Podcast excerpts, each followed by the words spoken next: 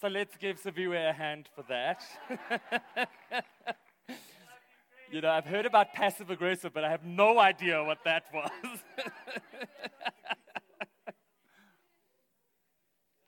Amen. Shall we just uh, let's just pray together, Father? We just thank you for this awesome opportunity, Lord God, just to hear from you, Lord Jesus. And God, I just pray that every one of us would just open our hearts wide to you. God, whatever I say, I thank you that you are going to impart your wisdom, your truth, your grace, Lord Jesus. And we thank you for your presence with us. In Jesus' name, amen. So, as Siviwe said, uh, tonight I've entitled the sermon From Ashes to Beauty The Process of Purpose. Um, Pastor Siv did such a great job last week just um, telling us who the reason is. Who can remember who the reason is? There we go, Jesus. It's not a trick question. that that is why we are here and that that really is our purpose, is to know him first and foremost. Um, but at the end of it, when we were praying, we realized there were a lot of questions about purpose. so I'm going to take a slightly different angle to tonight as I talk about process. And we're going to start by, by reading from Isaiah chapter 61, verse 1 to 4. It's a well known portion of scripture, but, but don't disengage. Um, it's going to be on, up on the screen, and I'm going to read it to you. It says this The Spirit of the Lord God is upon me, because the Lord has anointed me to bring good news to the poor. He has sent me to build up the brokenhearted, to proclaim liberty to the captives, and the opening of the prison to those who are bound, to proclaim the year of the Lord's favor and the day of vengeance of our God, to comfort all who mourn, to grant those who mourn in Zion, to give them a beautiful headdress instead of ashes, the oil of gladness instead of mourning, the garment of praise instead of a faint spirit, that they may be called oaks of righteousness the planting of the Lord, that he may be glorified. They shall build up the ancient ruins.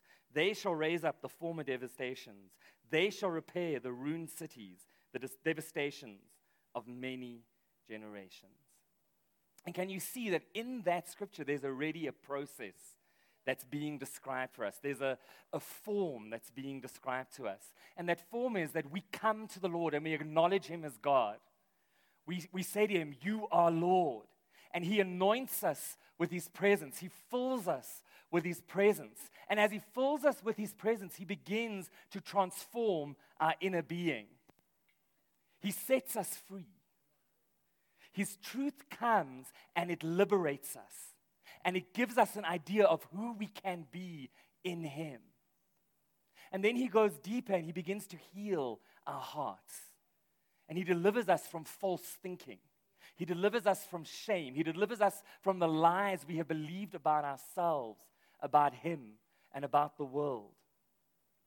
And as we are healed, He sends us out to partner with Him to build His kingdom. Did you see the bit? The ones who are anointed, the ones who preach the good news, the ones who are healed, they are the ones who restore the devastation. That's you and that's me. Whenever I think about that, I get really excited, and then I'm also like, oh, seriously, God, didn't you have a better plan? But, but no, He didn't. We are His first plan to see this city and this nation saved. Nobody is going to come from anywhere else to do it. It's our job. But can you see that process? That we need to be filled with the Holy Spirit. That we need to, as Jess was talking about in the communion so beautifully, we need to be given over totally to Him. And then we need to stand in that place of letting ourselves be liberated. Sometimes when we've lived in a prison for a long time, that just becomes home. Sometimes we've lived in a prison for a long time, we've got comfortable. And suddenly, when that door opens, we're faced with a choice. Are we going to run out and risk a whole new way of living? Or are we going to leave the door open with the hope of escape, but we're going to stay right where we are? And that's a choice. I believe that freedom at its essence is about actually having a choice. Before Jesus, you were going to sin. There was no other option. Even if you try to do really good, you were just never quite going to get there because there was absolutely no other option. But then Jesus comes and he dies on that cross and he sets you free. What does that mean? Suddenly you can make a choice. There's nothing magic about freedom. It's a choice we make where we go, Yes, you are Lord. You are Savior, and I can see right from wrong for the first time in my whole life. But now, guess what? Am I going to choose right? Am I going to take the risk? Am I actually going to leave the prison that has become comfortable for me?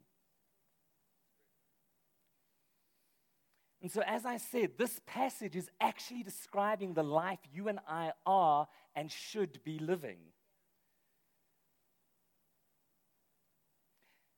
This is the process that you and I are currently in. So, when we read those promises, it sounds like from ashes to beauty, from mourning to joy, from weakness to strength. And there's a very real sense where that does happen because those promises are yours. They are mine. They exist. We can have them. But will we receive them? That's the question. And so, in a very real day to day sense, everybody in this room is, is in a process of ashes to beauty of mourning to joy, of weakness to strength. And process is weird because it's already happening, but we want to just be at the end. and we don't know how to be ambiguous and hold a space where there are still ashes and still beauty in our life. But we have to learn how to do that. Everybody in this room is on that journey. Some of them, like Pastor Roger and Nicola, are just further down the road just because they've had a lot more practice. These are beautiful, beautiful people, I want to tell you right now. um, some of us had sore feet, so we sat down next to the road and took our shoes off for a moment. Some of us got lost in a wood along the way, let's just be honest. But we're all on the same journey. We are all on that process. And I want to talk as a father to you tonight because I love young people. I love millennials. You guys are awesome and amazing. You also give me, yeah, give yourselves a hand. At the same time, you just give me a lot of headache because you people be crazy. But, um, but we're on this journey together. I am 45 years old. I have been a Christian for 30 years, I realized the other day. So I have just a little more practice on this process than you do. What I've realized as well is that when it comes from to ashes and beauty, every decade of my life, the Lord opens up a whole new understanding to me. And I begin to realize that there's still ashes that He wants to make beautiful. 1 Peter verse 3 to 9 says, But you are a chosen race, a royal priesthood, a holy nation a people for his own possession, that you may proclaim his excellencies, who called you out of darkness into the marvelous light. That's your identity. You are called. Just hold that for a minute. You are called out of darkness into light. Jesus stood and he went, whatever your name is. For me, it was Greg. Come into the light. That's what He's done for you. And He never stops calling us out of darkness into light. But there's a space in our lives where we have to embrace the process. We don't like that. and so, as I've said, the day to day reality of our lives is that we are in the process of becoming beautiful, of becoming joyful, of becoming strong. And we have to hold the ambiguity of that. Why don't you turn to the person next to you and just say, Welcome to the process?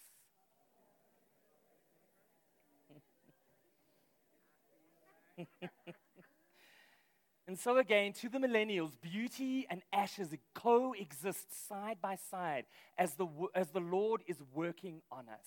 And I really felt like I needed to say this. For some of you, you feel like there's so much ashes. There are so many ashes. You know, all that means is there's going to be so much more beauty. The more ashes, the more beauty. Let's give the Lord a hand because He is amazing. And so there are a lot of us, of us sitting here tonight who feel like God isn't healing our hearts or answering our prayers, that He's not actually working on our behalf. And I realized that in my life as a young Christian, I felt like that. And now I realize it was just because I didn't understand the process that God had me in. I didn't understand the purpose He had me in. I just wanted to be healed. Actually, all I wanted to be was somebody completely different than me. That's what healing looked like to me. But that's not healing. That's just wishful thinking. That's self rejection. God made you. Let that sink in for a second. He made you. He wasn't bored on an afternoon and messing around with clay. He intentionally, intentionally, intentionally thought you up. Now, the people next to you are thinking, oh my word, what was he thinking? No. That's what we think to ourselves. You, nobody in this room is here by accident. I want to say this. I don't care how you arrived on this planet, God intended you. Some of you believe a lie about how you got here. Some of you feel like there's shame attached to how you got there. And God is telling you tonight, I want you. So I made you. And I wanted you here now, so I put you here now. But we are unaware of the process that God is working in us.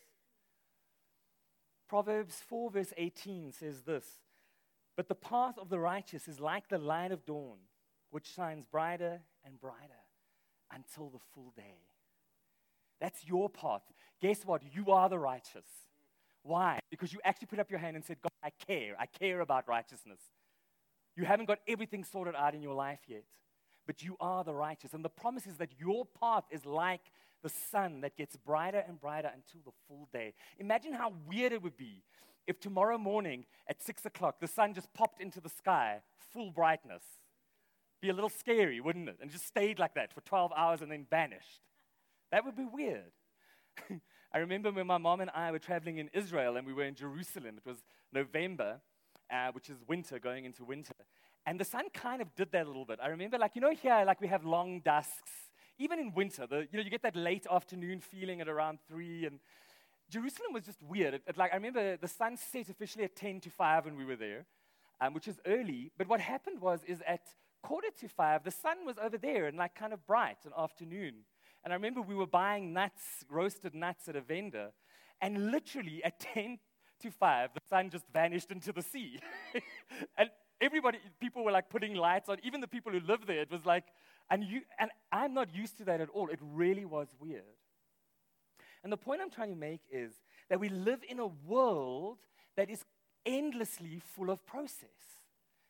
It's dark, and then dusk starts coming in, and then the sun rises, and then it's morning, and then it's full day. And, and we get that and we embrace that. But when it comes to our lives, when it comes to purpose and destiny and the healing of our souls, we have no idea how to hold it. It either is or it isn't. and we need to start embracing the process. Now, the, the biblical name for process is seasons. I was reading some silly little article somebody wrote about, you know, Christian jargon. You know, I hold, I hold Lucy's leg up in prayer. Imagine, imagine if we did do that. It would just be weird. But somebody then said, you know, but seasons, the way Christians talk about seasons.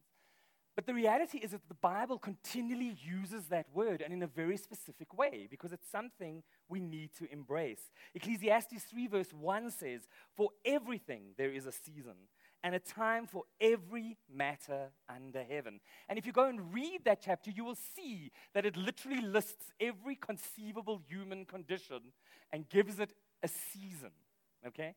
If you don't want to read it, you can go listen to a funny little group from the 60s called The Byrds, who wrote a song called Turn, Turn, Turn. And they literally just sing through that entire chapter.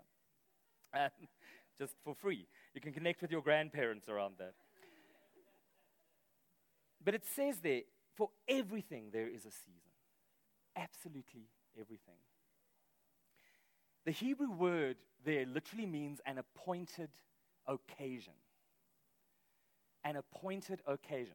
Think about your diary. You've got things in there. This is an appointed occasion. It's coming up, it's coming up, it's happening, it's done. In English, and I've taken a little bit of poetic license, but the word means this a period of the year characterized by particular conditions. Particular conditions that don't exist in other times. A period of the year when something is at its best or is available. Now, if you swap year for your life, then a season is a period of your life characterized by particular conditions. What conditions are you in right now? Are they good? Are they bad? Are you just wishing yourself out of that season? Are you just hoping it's going to go away? Think about the conditions you're in. What is being opened up to you in the season? You see, even difficult seasons come for a reason to challenge, to show us what we're capable of, to reveal something of God. And this is the problem with the season. We're in winter now. some of you hate winter, some of you love winter. I kind of like winter because I get to drink a lot more hot chocolate and make soup and lie on the couch with the heater close to me. I feel like I can warm up a lot easier than I can cool down often. so for me, winter is great. But there definitely comes that point in winter where you're just over it now. Especially the uh, late sunrises and the early sunsets. It just gets too much. But the reality of winter is I can pray for spring as much as I want. I can hope that in the middle of July I'm going to wake up and it's going to be spring as much as I want. It will be spring when it's spring. Look, I don't really believe Joburg has spring. I think it's just a big fight between winter and summer till one of them wins. But the point is, is that I cannot make winter stop just because I'm unhappy with winter. Now, Pastor Siviwe just an amazing job last week of talking through the life of Moses and just showing us that incredible moment where Moses made a decision to turn and look at that burning bush. And, and we know a lot about Moses. He feels really familiar to us. But are we aware of the seasons and processes of his life and how God used him? So, for example, do you know, and I went and double checked this, and I'm going to read a scripture that proves it. Moses was 80 years old when he chose to turn around and look at that bush. Think about that. 80 years old. Let's talk about a season. And you know a little bit of the story of Moses, that he was born into the slavery of the Hebrews just around the time he was born because the Hebrews were increasing so much in number because God was blessing them. The Egyptians were terrified that they were going to have a rebellion on their hands just, and they wouldn't be able to contain it because of the number of Hebrews. And we see that first culling of baby boys, where a decree is sent out every child under two, I think it was, must be killed, every Hebrew boy. And Moses' mother, who let's face it, is an amazing woman comes up with a scheme, and she's calculated this. She knows what she's doing. When she puts that little baby into that basket on that river, she knows there's a barren princess just down the way. And so Moses gets adopted into the royal family of Egypt. And in Acts 7, verse 22, we pick up a bit of his story. Will come up behind me. And Moses was instructed in all the wisdom of the Egyptians, and he was mighty in his words and deeds. When he was 40 years old, it came into his heart to visit his brothers, the children of Israel. And seeing one of them being wronged, he defended the oppressed man and avenged him by striking down the Egyptian. He supposed that his brothers would understand that God was giving, him, giving them salvation by his hand, but they did not understand. And on the following day, he appeared to them as they were quarreling and tried to reconcile them, saying, Men, you are brothers. Why do you wrong each other? But the man who was wronging his neighbor thrust him aside, saying, Who made you a ruler and a judge over us? Do you want to kill me as you killed the Egyptian yesterday? At this retort, Moses fled and became an exile in the land of Midian, where he became the father of two sons. Now, when 40 years had passed, an angel appeared to him in the wilderness of Mount Sinai in a flame of fire in a bush. And so Moses grows up as a prince of Egypt fully given to the privilege and the rights of that position. And in a moment when he sees an Egyptian misusing a Hebrew slave, something rises up in him. His Hebrewness comes home. And I think the Bible doesn't give us the psychology, but I don't think it's a huge leap to imagine that in that moment, Moses thought, maybe this is why I'm here. Maybe this is how I'm going to help my people. And he lashes out and he kills that Egyptian and he buries him and he thinks it's done and finished. But then, as it says here, he comes to his own people. He sees two Hebrews fighting and abusing each other, and he tries to step in. They are not accepting him as their savior yet.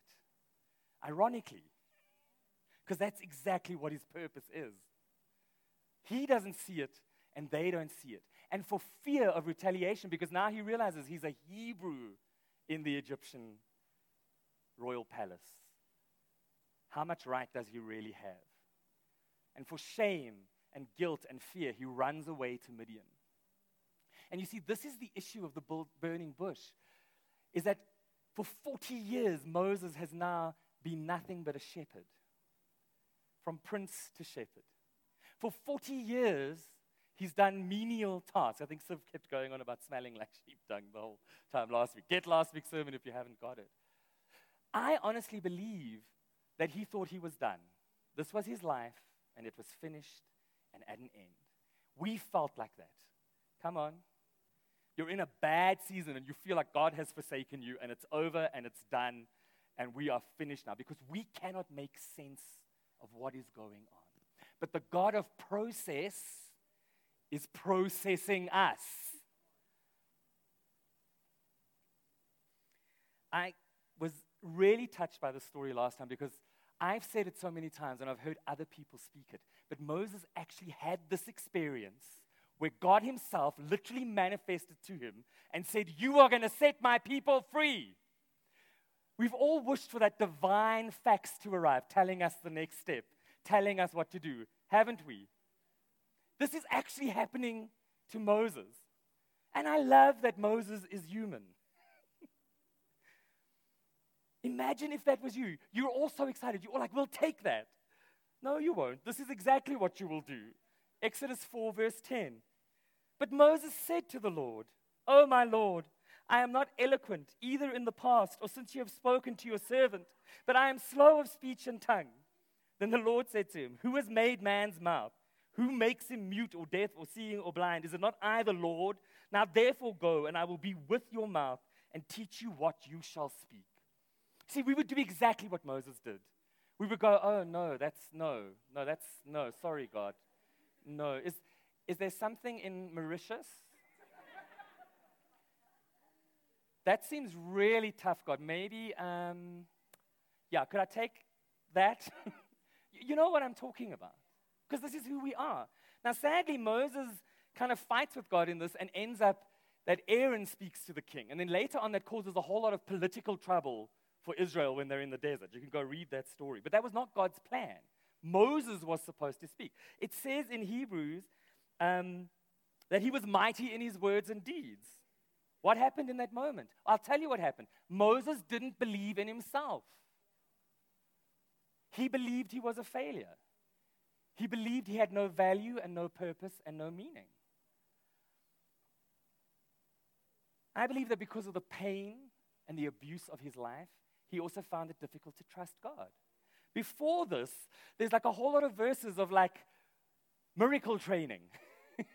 What's that in your hand? A staff. Okay, now let's turn it into a st- snake. Now pick it up. Great. Now put your hand in. It's leprous. Now it's not. It's leprous. Now it's not. What is God doing? I believe that God is trying to speak confidence into Moses. He's really saying, I'm with you. And he's literally instructing him step for step. And then at the end of that, Moses is still like, No, but I can't. And that's coming because of his pain and the lies he believes about himself. But you see, here's the irony God believed in Moses only because God knew he had already prepared him. See, I believe that every season has a task that must be completed, that it has a skill that should be learned, that it has a lesson we should remember, and that it has a testimony we should share. And, and let's look at, see, at Moses' seasons. His first season was Prince of Egypt. Remember, it says in Acts 7:22, and Moses was instructed in all the wisdom of the Egyptians, and he was mighty in his words and deeds. What does that mean? He was trained to be king. He was at the best leadership academy possible. He became skilled in diplomacy and statesmanship. He became acquainted with opulence and beauty. And now I'm just um, uh, plagiarizing shamelessly from Paul Manwaring's sermon, which I think is called um, God Uses Everything and Nothing is Wasted. You can go look it up. But one of Moses' tasks in the desert was to build the tabernacle. How would slaves ever have known what a palace looked like? Not one of them had a clue. They lived in little mud huts in, in Goshen. But Moses knew what the inside of a palace looked like. So when God started talking about gold and silver and excellent handcraft, Moses knew exactly what God was looking for because he'd been around it for 40 years of his life. Moses had been trained how to run a nation because that was his job was to bring forth a nation from slaves.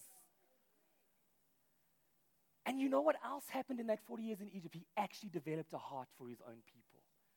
We don't know that whole story, but that, that moment tells us something was burning in him about how his people were being treated. Can you see that God knew what he was doing? Moses was clueless. He was just eating good food and riding big horses. So then, Moses' second season, he's a desert shepherd. He became skilled at gathering and leading throngs of dumb beasts, which he would do for the next 40 years of his life. Except they weren't that dumb. They all had something to say all the time. Just like you and me. Let's not even pretend we wouldn't be whinging and whining. I think that Moses must have become trained in desert survival and tactics because he was walking sheep around the desert. I've been to, I think I was in some of that desert. It's not a hospitable place. Finding grass is hard. I think that he learned the lay of the land, where to go. Not that kind of grass, people. Repent now. and again, ripping off from Paul Man Manwaring, Moses knew how to butcher animals.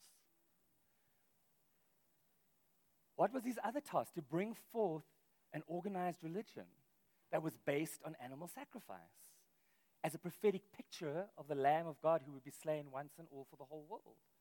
So when he raised up the priesthood, he could train them in how to slaughter animals. Go and read some of those sacrifices. It's really gory in the true sense of the word, like blood everywhere. But everything is prophetic for what was going to happen to Jesus and where we would ultimately be because of Jesus. Nobody else in those slaves would, would be able to do that. They were given lentils, and it actually tells us what they ate. They were just given that. They didn't have to go after food themselves.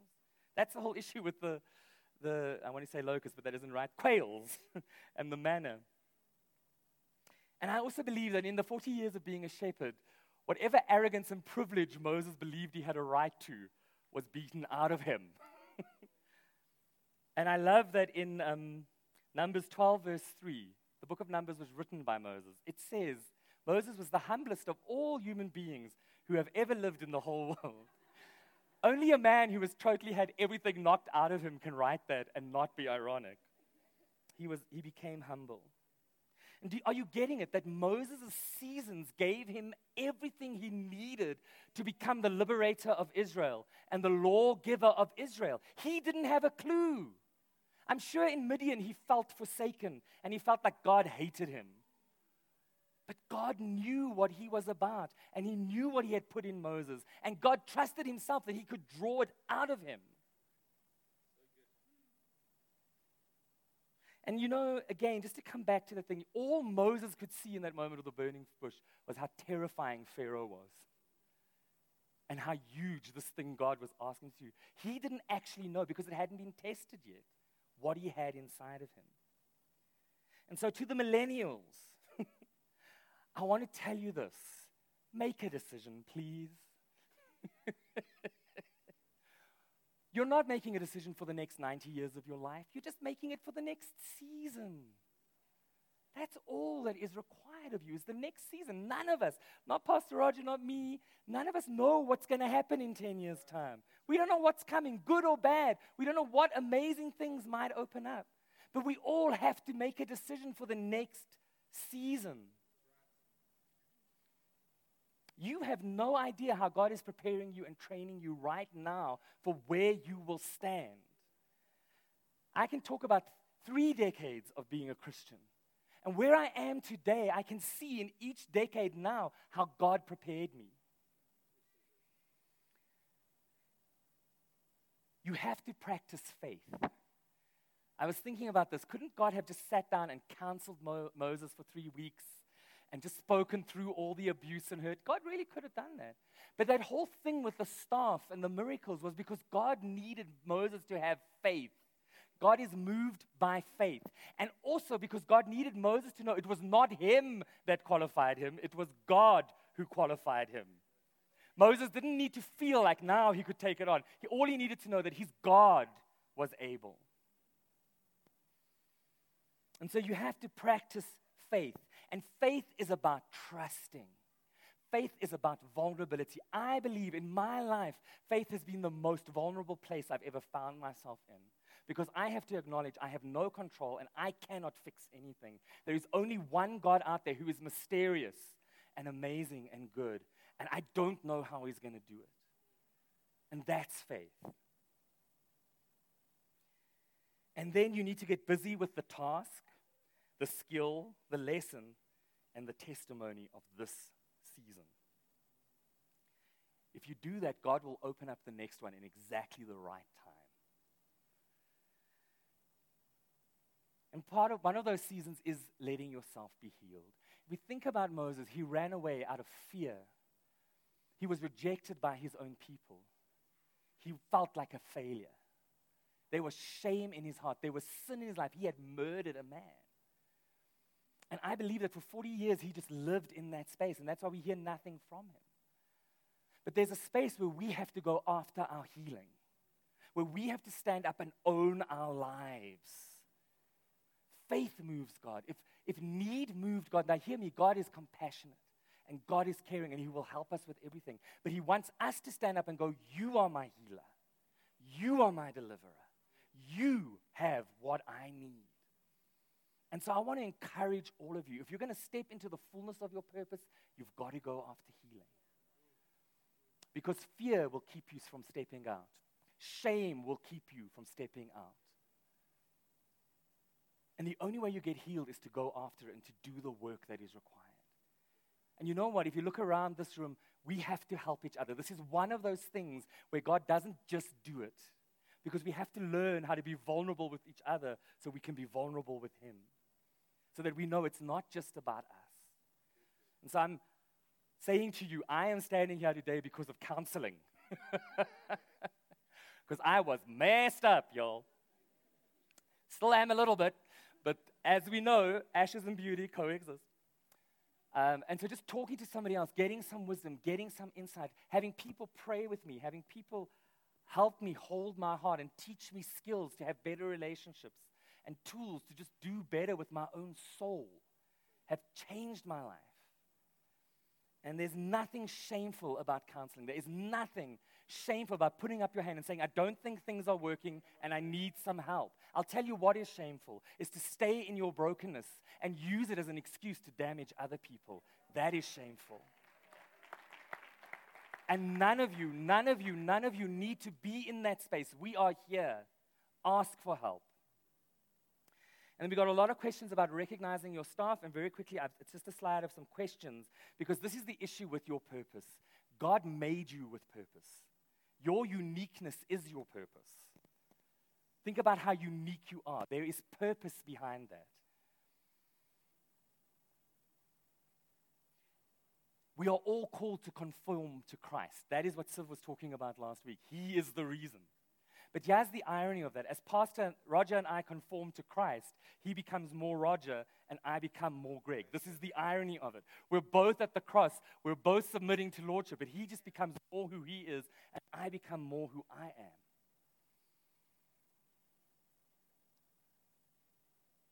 Part of the reason why we haven't stepped into purpose is because we think it's going to come to us. It's already in you.